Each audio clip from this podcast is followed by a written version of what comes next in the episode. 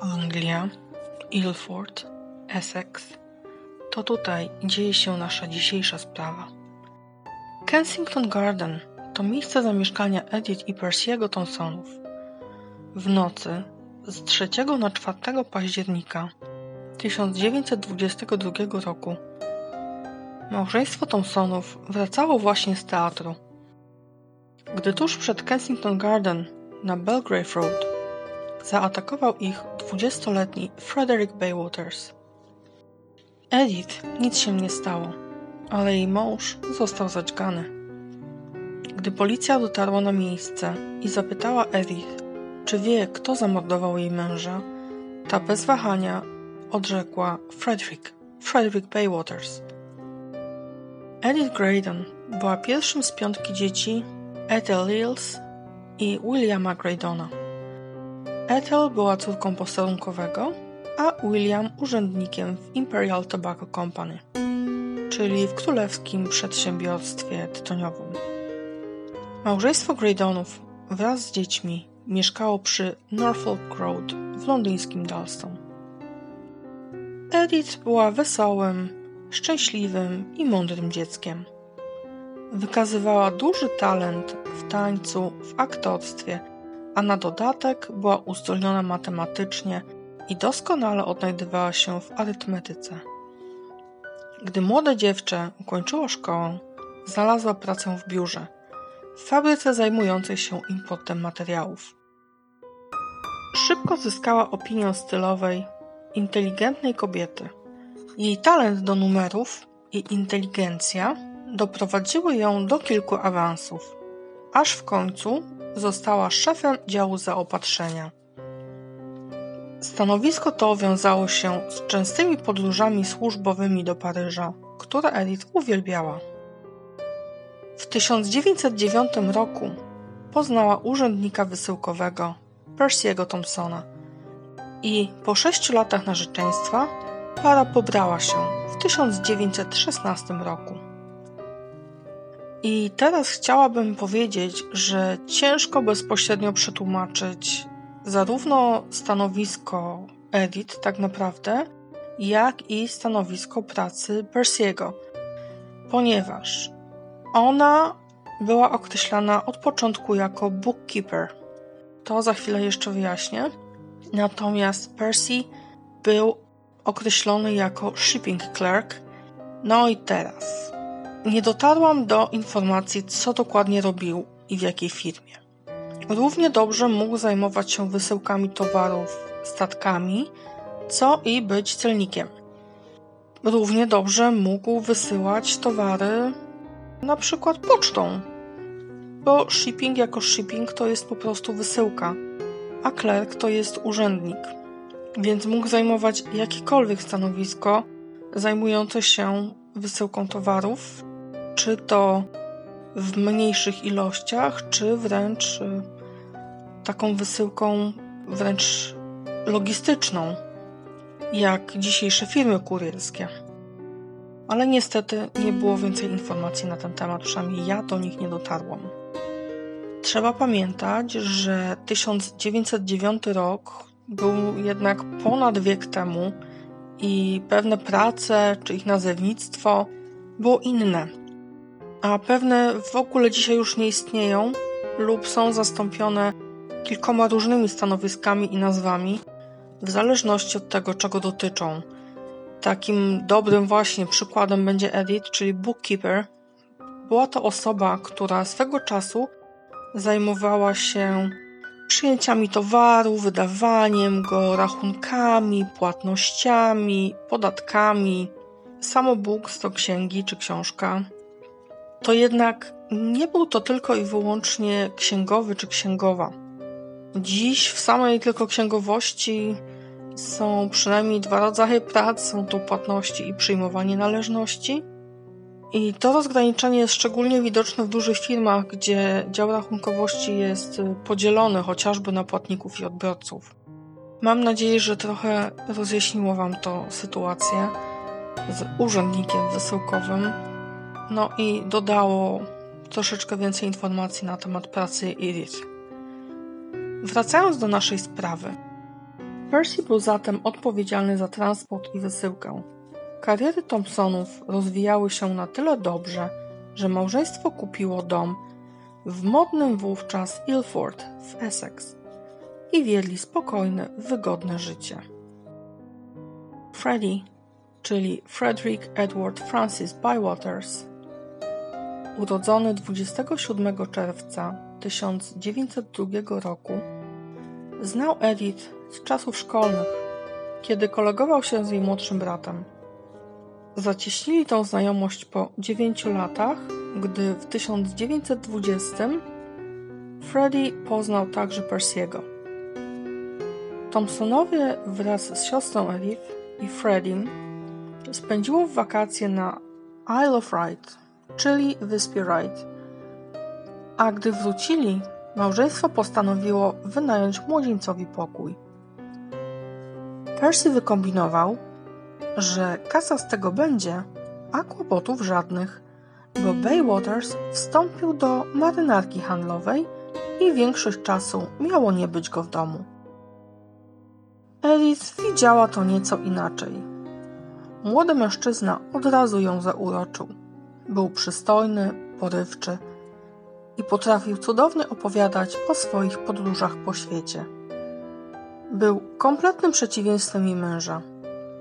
W czasach bez internetu i znanych nam dzisiaj atrakcji, taki impulsywny, młody przystojniak, który do tego mógł się pochwalić niejedną przygodą, to było coś i świetnie wpasowywało się w romantyczne wizje Edith. Niedługo po wprowadzeniu się na Kensington Garden, Edith i Freddie zaczęli romansować. Percy równie szybko zorientował się, co się dzieje i skonfrontował się z parą kochanków. Młodziak był zabójczo zakochany i nakazał Persiemu, by ten rozwiódł się z żoną, bo ona jest z nim nieszczęśliwa, na co ten po prostu kazał mu się natychmiast wynosić. Z małżonką rozprawił się już po wyjściu Baywatersa Pokłócili się do tego stopnia, że Percy uderzył żonę kilkukrotnie, aż w końcu rzucił nią przez pokój. Od września 1921 roku do września roku kolejnego Freddie miał trochę czasu, żeby ochłonąć na morzu. A w tym czasie utrzymywał z Edith stały kontakt listowny. Gdy tylko wrócił, para od razu się spotkała. 3 października 1922 roku Thompsonowie wybrali się na przedstawienie w Criterion Theatre w London Piccadilly Circus. Gdy wracali ze stacji Ilford, z zakrzaków wyskoczył na nich Frederick i zaatakował nożem Percy'ego. Jedne źródła mówią, że Edith od razu powiedziała, że napastnikiem był Freddy, a w innych, że nieznany sprawca zabił jej męża. Jakkolwiek by nie było, policja szybciutko dotarła do Baywatersa, ale wspominam obydwie wersje. Podczas szamotaniny, jaka się wywiązała, Edith została pchnięta na ziemię, a jej mąż, jak wiemy, zaatakowany nożem. Sam atak przeżył, jednak zanim na miejsce dotarła policja i karetka, wykrwawił się. Mieszkańcy okolic zeznawali, że słyszeli kobietę krzyczącą kilkukrotnie: Nie, nie rób tego! A gdy policja przybyła na miejsce, Edith nadal była w histerii. Na posterunku zakłopotana kobieta wyznała policji, że wie, kim był napastnik i podała nazwisko Baywatersa. Widząc siebie na miejscu świadka, opowiedziała o relacjach łączących ją z Freddiem. Prowadzący śledztwo aresztowali Fredericka, a w jego posiadaniu odkryli ponad 60 listów miłosnych, które podczas jego podróży służbowych na morzu wysyłała do niego Edith Thompson. Jak nie trudno się domyślić, autorka listów została od razu aresztowana. Listy były jedynym namacalnym dowodem łączącym Edith z morderstwem własnego męża. Były także dowodem na to, że Freddie i Edith mieli wspólny cel śmierć męża Edith.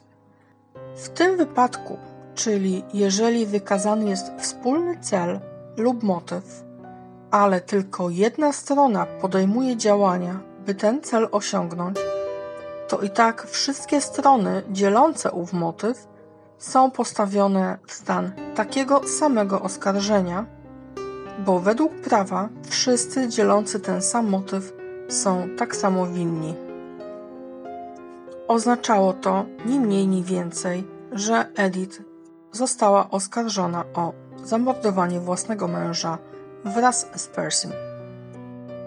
Proces Edith Thompson i Frederica Baywatersa rozpoczął się 6 grudnia 1922 roku i miał miejsce w Old Bailey przed sędzią Shermanem.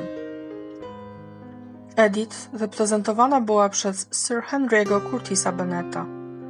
Frederica reprezentował zaś Cecil Whitley. Freddie całkowicie współpracował z policją podczas śledztwa. Zaprowadził detektywów na miejsce ukrycia broni, którą zabezpieczył po morderstwie i przez cały czas utrzymywał, że Edith nie miała najmniejszego pojęcia o jego planach zabicia Persiego, że działał sam. Oczywiście na te rewelacje oskarżenie przedstawiło listy kochanków na dowód, że było inaczej. W listach Edith deklarowała swoją miłość do Frediego i chęć odejścia od Persiego. Napisała także, że kiedyś zmieliła szkło z żarówki i dodała do pióre ziemniaczanego męża i że innym razem do jedzenia dodała małżonkowi trucizny. Nie dość, że mości małżonek nie zmarł, to nawet się nie rozchorował, więc Edith płakała, by coś zrobił. Tutaj należy dodać, że zwłoki Persiego zostały zbadane przez medyka sądowego i nie znaleziono żadnych śladów po jakimkolwiek szkle, czy też śladów jakiejkolwiek trucizny w jego organizmie. Obrońca kobiety, Sir Henry Curtis Bennet, zalecał jej, by ta nie zeznawała, przekonując, że to oskarżenie ma udowodnić jej winę, a nie odwrotnie. I jedyne, co mogą jej udowodnić, to fakt, że była obecna podczas morderstwa. Edith jednak spodobały się uwaga i rozgłos, którymi ją otaczano i nalegała, by zeznawać. Jej zeznania książkowo ją pogrążyły.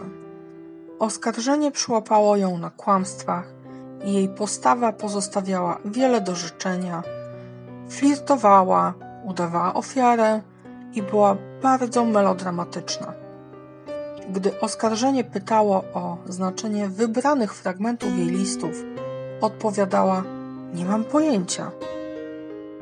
Obrońca Edith powiedział później, że zgubiła ją jej własna arogancja i próżność. Swoim zeznaniem zatarła wszelkie pozytywne opinie, które zeznali świadkowie, na przykład takie, że Edith naprawdę krzyczała do Frediego, by przestał. Była wstrząśnięta i przerażona. Policja także zeznała w sądzie na, nazwijmy to, korzyść kobiety, gdy opisywała jej stan zaraz po morderstwie. Zeznali oni, że Edith autentycznie była w ciężkim szoku, niedowierzaniu, rozhisteryzowana i cały czas pytała: O mój Boże, dlaczego on to zrobił? Nigdy nie chciałam, by to zrobił. Freddy, mówiąc, że działał sam, a Edith o niczym nie wiedziała, dodał, że nie mogła wiedzieć o jakimkolwiek zamiarze zamordowania własnego męża, bo nawet Freddy takowego zamiaru nie miał. Chciał po prostu zmusić Persiego do rozwodu, a gdy tamten, zamiast potulnie się zgodzić, wdał się w konfrontację, Freddy nie wytrzymał, stracił nad sobą panowanie i zaatakował mężczyznę nożem. Edith także wielokrotnie powtarzała, że nie wiedziała nic o żadnych zamiarach Frediego i że nigdy nie sugerowała mu, by zabił jej męża. Gdy oskarżenie pytało Baywatersa o listy, powiedział on, że nigdy nie wierzył, by Edith naprawdę próbowała zabić męża i by zrobiła cokolwiek, by go skrzywdzić. Wierzył natomiast w jej wyjątkowo wybujałą wyobraźnię, która regularnie była zasilana niezliczoną ilością czytanych książek. W jego opinii kobieta pisała wspomniane już wielokrotnie listy właśnie jak książki, które pochłaniała, a siebie przedstawiała w nich jako jeden z charakterów. To wyjaśniało też odpowiedzi nie mam pojęcia na pytania o niektóre fragmenty listów. Edith po prostu fantazjowała. Opinia Fredrika pokrywała się z odkryciami lekarza sądowego, a raczej z ich brakiem. Jak pamiętamy, nie znaleziono żadnej trucizny ani szkła. Od siebie dodam także, że skoro policja w listach znalazła tak sensacyjne informacje, to zakładam, że przeszukali dom Thompsonów. W końcu to dałoby im rzeczowe dowody potwierdzające mordercze zapędy Edith. Nie znalazłam na ten temat żadnej informacji, więc można chyba bezpiecznie powiedzieć, że takowych śladów przestępstwa w domu także nie znaleziono. 11 grudnia ława przysięgłych powróciła z wyrokiem winny dla obydwojga oskarżonych. Sędzia Sherman skazał Edith Thompson i Frederica Baywatersa na śmierć przez powieszenie. Edith wpadła w histerię, a Freddie protestował wyrok dla Edith i krzyczał, że ona jest niewinna i nie miała z tym nic wspólnego. Sprawa Thompson i Baywatersa była w owym czasie bardzo medialna. Opinia publiczna była podzielona, ale zdecydowanie nie zgadzali się z wyrokami śmierci. Prawie milion osób podpisało się pod petycją przeciwko karze śmierci dla tych dwojga. Ludzie podziwiali lojalność i dramatyczne próby ochrony Edith, nawet w obliczu własnej śmierci.